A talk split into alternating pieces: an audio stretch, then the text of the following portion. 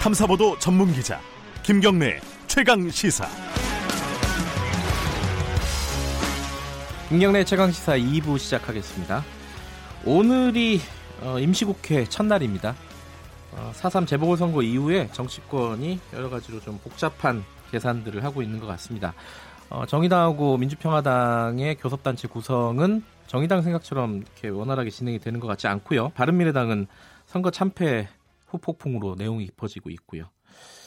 어, 지금 청와대에서는 어, 장관 인사를 강행하고 어, 자유한국당에서는 반발하고 있고 자 여러 가지 어, 정치권에 돌아가는 얘기들을 전국 현안 민주평화당 박지원 의원과 함께 얘기 나눠보도록 하겠습니다. 안녕하세요. 네, 박지원입니다. 안녕하세요. 네. 일단 요거부터 여쭤봐야 될 것 같아요. 정의당하고 교섭단체 복원 문제, 요게 어, 정의당에서는 적극적으로 하는 것 같은데 민주평화당에서는 그렇게 적극적이지 않은 것 같아요. 어떻게 봐야 됩니까? 글쎄요, 좀 음, 회의적인 생각을 가진 의원들이 몇 분 계셔가지고요. 예. 어, 사실상 네, 어렵지만은 내일 저녁 다시 한번 예. 논의해보기로 어, 결정을 했습니다. 박지원 의원님 본인도 좀 여기에 대해서 어, 부정적인 견해를 갖고 계시다 이런 보도도 있더라고요. 어떻습니까? 아무래도 원만한 의정 활동을 위해서는 교섭단체가 네. 필요하지만 네. 첫째 우리 당 예. 14명의 소속 의원 중 한 명이라도 반대하면은 교섭단체 구성이 불가능합니다. 예. 그렇기 때문에 먼저 우리 당내 의견 통일을 해야 되는데 예. 저하고 가까운 초선 몇 의원들은 예. 굉장히 회의적입니다. 음흠. 그래서 제 의견보다는 그분들의 의견도 좀 듣고 예. 또 지금 현재 에, 노동 문제가 크게 예. 클로즈업 되고 있는데 이렇게 우리하고 좀 다른 정의당과 해가지고 어, 정체성의 문제가 되지 않느냐 음. 이런 것들을 논의하고 있습니다. 그러니까 반대하시는 분들은 어, 정체성 문제가 가장 큰 걸림돌이다 이렇게 보시는 건가요? 그렇죠. 최저임금 음. 문제나 근로시간 단축, 예. 즉 탄력 근로제 도입에 대해서 노동계 현안들이 강하게 제기되고 있는데 네. 노동 문제에 있어서 정의당과 민주평화당의 예. 모든 부분에 함께하기는 굉장히 힘들 거거든요. 예. 그래서 이런 문제를 좀 예. 논의하고 있습니다.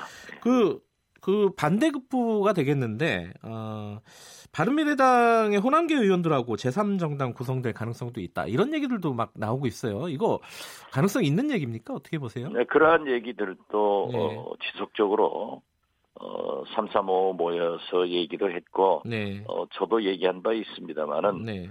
아직 바른미래당의 거치가 결정되고 있지 않지 않습니까? 그렇죠. 네. 예, 그래서 지금 누가 나서서 음. 무슨 제3지대 혹은 예. 에, 통합 이런 얘기는 그렇게 주도적으로 하지 않고 있고 네. 어, 자연 발생적으로 물 흘러가는 대로 네. 어, 보면서 서로 논의가 돼갈 겁니다.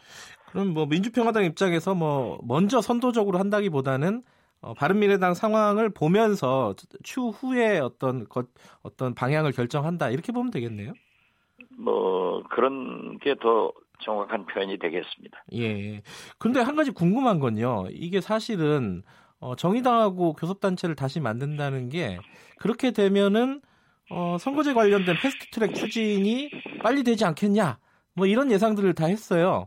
그렇게 지금 같은 상황이면은 그러면 선거제 관련된 거는 예정대로 가는 겁니까? 아니면 좀 변수가 생긴 겁니까? 예정대로 갑니다. 아, 그래요? 잘 아시다시피 예. 민주평화당이 패스트트랙에 대해서 맨 먼저 당론으로 찬성을 했고 네. 어, 선거제도 개혁과 함께 네. 5.18 특별법, 검경수사권 조정, 공수처 신설 네. 문제 등에서 함께 패스트트랙으로 가자. 음. 에, 여기 우리 다른 당은 지금 현재 요구하지 않고 있지만은 네. 우리는 5.18 특별법에 대해서 네. 강한 주장을 하고 있습니다. 음. 물론 정의당과 함께 원내 교섭단체가 되면은 더 탄력이 붙겠지만은 네. 어떠했건 정의당도 그러하고 어 우리 민주평화당도 이 문제에 대해서만은 함께 하고 있습니다. 음. 문제는 이 한국당이 여기에 어떻게 응하느냐라고 하지만은 테스트록에 올려놓고 예. 협상을 해가 나가면 되지 않느냐 하는 것이 심상정 정계특위 위원장이기 때문에 네. 우리는 그 의견을 존중합니다. 아, 그런데 바른미래당에서 지금 공수처 관련된 법안 수정안을 내놨잖아요. 이 부분에 대해서는 민주당이 좀 부정적인 시각이 있는 것 같더라고요. 글쎄요, 공수처 문제에 대해서는 네. 저도 그렇습니다. 예. 아, 수사권만 있고 기소권이 없다고 하면은 네. 그 공수처는 절름발입니다. 네. 아, 즉 검찰의 밑에 있는 네. 공수부 역할밖에 할 수 없지 않느냐. 네. 그렇기 때문에 완전히 수사권과 기소권을 갖는 그런 명실상부한 공수처가 돼야 된다. 네. 하는 것이 저 개인적인 주장도 있고 예. 또 우리 당에서도 그러한 주장을 하는 의원들이 있지만은 그러나 무엇보다도 선거제 계획이 우선돼야 되기 때문에 아하. 이것은 먼저 양보를 하고 음. 또 앞으로 개선해 나가자 이런 의견들도 있습니다. 어. 그러나 바른 미래당이 아 죄송합니다. 민주당이 예. 여기에 회의적인 시각을 갖고 있기 때문에 예. 모든 게 다 어렵습니다. 음, 박지원 의원께서는 어, 그 정도는 조금 지금 상황에서는 양보할 수도 있다. 공수처 관련된 법안은 그렇게 보시는 거네요. 개인, 저 음. 개인적으로는 오랫동안 네. 에, 검찰 개혁, 사법부 개혁을 주창해 왔기 때문에 네. 저는 공수처가 어, 수사권, 예. 기소권을 가지고 함께 예. 가지고 있어야 된다 하는데 찬성 찬성합니다. 아, 그 기소권까지 가지고 있어야 된다. 그럼 바른미래당 입장에 대해서는 반대한다고 보면 되겠네요. 그러면은 그죠? 글쎄요. 예. 예. 알겠습니다. 그 얘기는 여기까지 하고요. 제그 내년 총선 관련해 가지고 요번 4.3 선거를 좀 평가를 좀 하는 시간 잠깐 가져야 될 것 같아요. 이 창원 성산의 여영국 의원이 어, 극적으로 역전하지 않았습니까? 요 상황을 각각 다른 시각으로 보는 것 같아요. 각 당에서. 박 의원께서는 어떻게 보세요, 이거? 글쎄요, 뭐, 정의당 노회찬 의원의 지역구에 있기 때문에 네. 저는 처음부터 진보 개혁 세력이 단일화를 요청했고, 예. 어, 또 그렇게 해서 승리한 건 승리한 겁니다. 음. 어, 그렇기 때문에 저는, 물론 한국당에서 애국당인가요? 예, 대한애국당. 합쳤으면은, 예. 네, 대한애국당을 합쳤으면 자기들이 승리했을 것이다. 예. 어, 그렇게 한다고 하면은 민중당도 있고 어, 바른미래당도 있, 있으면은 또 이쪽이 승리하는 거죠. 그래서 예. 제가 볼 때는 어떻게 됐든 이번 에, 저, 저 보궐선거에서 예. 민주당이 5대 빵으로 패배했지 않습니까? 예. 어? 그러한 것은 그 민심이 준엄한 판단을 내려줬다. 그러니까 이걸 집권 여당에서는 전화위복 계기로 삼아서 경제나 여러 가지 문제를 잘 해 나가는 계기로 만들었으면 좋지. 네. 뭐 특별한 의미 있어요? 선거는 끝났고. 예. 근데 이게 이제 최근에 대통령 지지율이나 이런 어, 민주당 지지율이나 이런 게 좀 하락세였잖아요. 그러니까 그런 부분하고 그렇습니다. 좀 연동되는 게 아니냐라고 아, 생각할 당, 수도 있을 것 같아서요. 예, 네. 당연히 그렇죠. 저는 몇 개월 전부터 예. 어, 북경 노적사, 북핵, 에, 경제, 예. 노동, 적폐청산, 사법부 예. 이런 문제로 쓰나미가 오고 있다. 음. 그런데 민주당에서는 그래도 싹쓸이 한다. 대통령 예. 선거도 이긴다. 이런 오만함을 오만함을 보이고 있기 때문에 네. 거듭 말씀드리지만 골프나 선거는 고개 쳐들면 그 순간 집니다. 그게 예, 무슨 뜻이죠, 이런, 정확하게? 예, 이런 그 국민의 심판이 있었기 때문에 예. 앞으로 철저한 예. 예 국민 속으로 들어가서 전략을 세우지 않으면은 예. 어, 민주당이 내년 총선도 어려울 것이다. 음. 지금 이미 이 한국당에서는 그 애국당까지 합쳐서 범보수 진영을 통합해야 된다. 예. 하는 얘기를 하고 있지만은 예. 아직 민주당에서는 진보 세력에 대한 어떤 구체적 방안을 제시하지 못하고 네. 지금 순혈주의로 나가려고 하시는 거 아니에요? 음. 자기들끼리. 네. 그렇게 되면은 결국 내년 총선도 보수는 어, 보수는 통합되고 네. 진보는 분열된 상태에서 이루어지고 음. 지금 현재 북경 노적사 제가 아까 예. 지적했던 다섯 가지 문제가 계속 다가온다면은 네. 에, 상당히 어려울 수도 있다. 네.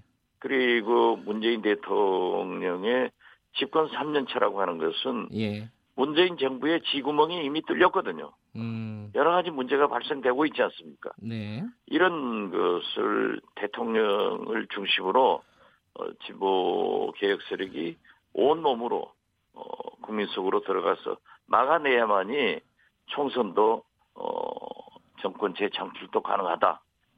저는 음. 그래서 진보 개혁 세력의 에, 통합 맺지는 연대를 음. 강력하게 다시 한번 제안합니다. 예. 그 연대가 구체적으로 어떤 방식인지는 말씀해 줄수 있나요? 그 박, 박 의원께서 생각하시는? 글쎄요, 저 문재인 대통령 정부 초창기에는 네.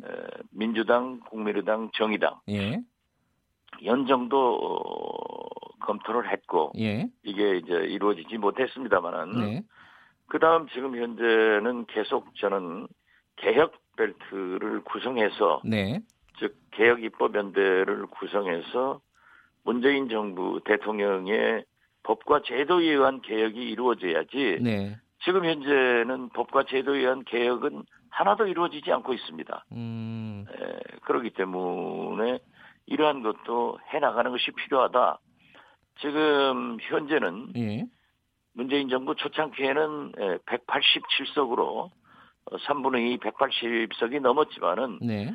이번에 5.18 특별법 개정안에 찬성한 의원이 166명입니다. 예. 이건 3분의 2 180석이 안 되지만은 예. 그래도 여기라도 단결시켜가지고 의원들을 포섭해서 네. 어, 개혁 입법을 이루어내지 않으면은 지금 현재 촛불혁명의 산물로 태어난 문재인 정부는 개혁 결국 개혁 없는 정부가 될 거다. 네. 저는 그것을 우려하는 겁니다. 그러니까 개혁 벨트를 더 공고하게 다져야 된다. 민주당 입장에서는 그런 말씀이시네요. 그렇죠. 예, 예. 예. 그 아까 촛불 정부 말씀하셔가지고 갑자기 생각이 났는데 그 문재인 전 지사가 어, 촛불 정부인 줄 알았더니 산불 정부라고 주장을 했습니다. 이건 아, 김문수 전 아, 자, 아, 죄송합니다. 죄송합니다. 네. 김문수 전 지사가 죄송합니다. 이 이거 이런 말에 대해서는 어떻게 생각하십니까? 지금 글쎄요, 그 뭐 계속 네. 예, 한국당에서 통영 고성 하나 이겨가지고 좀 오만해지는 것 같아요. 네. 어, 불필요한 얘기들을 선거 과정에서도 그렇게 막말 실수를 하더니 계속되는 것을 보니까 참 음... 안타깝기도 합니다. 좀 어. 조심하는 게 좋죠. 아, 이 선거에서 이겼다는 생각으로 내놓는 막말이다 이런 말씀이시네요. 예, 오만해지는 거죠. 음... 그래서 항상 정치권이 네. 여야 어, 너 나를 떠나서 네. 오만해지면은 네. 아, 고개 쳐들면 진다니까요. 아, 그 골프. 말씀이 제가 골프를 몰라갖고 고개 쳐들면 진다는 게 무슨 말씀이세요? 골프에 헤드업 하면 공이 엉뚱한 데로 날아가요. 아, 그런, 그런 뜻인가요? 예. 예, 예, 예. 알겠습니다. 지금 오만해지는 저도 골프는 예. 잘안 칩니다. 알겠습니다. 저, 오늘 저기 청와대에서 어, 박영선 어, 자, 장관 후보자 그리고 김현철 장관 후보자 강행할 것 같아요. 아, 당연히 어, 강행해야죠. 예, 네. 어떻게 이 그럼 자유한국당에서 반발을 하겠죠? 이 전국이 어떻게 흘러갈 것 같습니까? 오늘 임시국회 첫날인데. 어, 뭐 강한 반발은 어, 이미 예상을 하지만은 네. 박영선 장관이나 김현철 후보자는 네. 에, 어떻게 됐든 에, 그 분야에서 상당한 업적을 낼 수 있는 유능한 장관이 될 겁니다. 음. 아, 그래서 지금 현재 에, 청문 보고서가 채택되지 않았지만은 네. 법적으로 어, 대통령께서 임명할 수 있거든요. 네. 그래서 저도 임명을 해야 된다 음. 그런 생각을 갖지만 네. 그러나 어, 검증에 대한 문제가 있었던 것을 인정한다고 하면은 네. 어, 대통령께서 임명하시면서 어, 유관 표명을 하고 음흠. 앞으로 청와대에서 보다 철저한 인사 검증을 하겠다 음. 하는 정도는 좀 야권에게 예. 메시지를 던져주는 것이 예. 더 바람직할 것 같습니다. 알겠습니다. 오늘 말씀 여기까지 듣겠습니다. 고맙습니다. 네, 감사합니다. 민주평화당 박지원 의원이었습니다.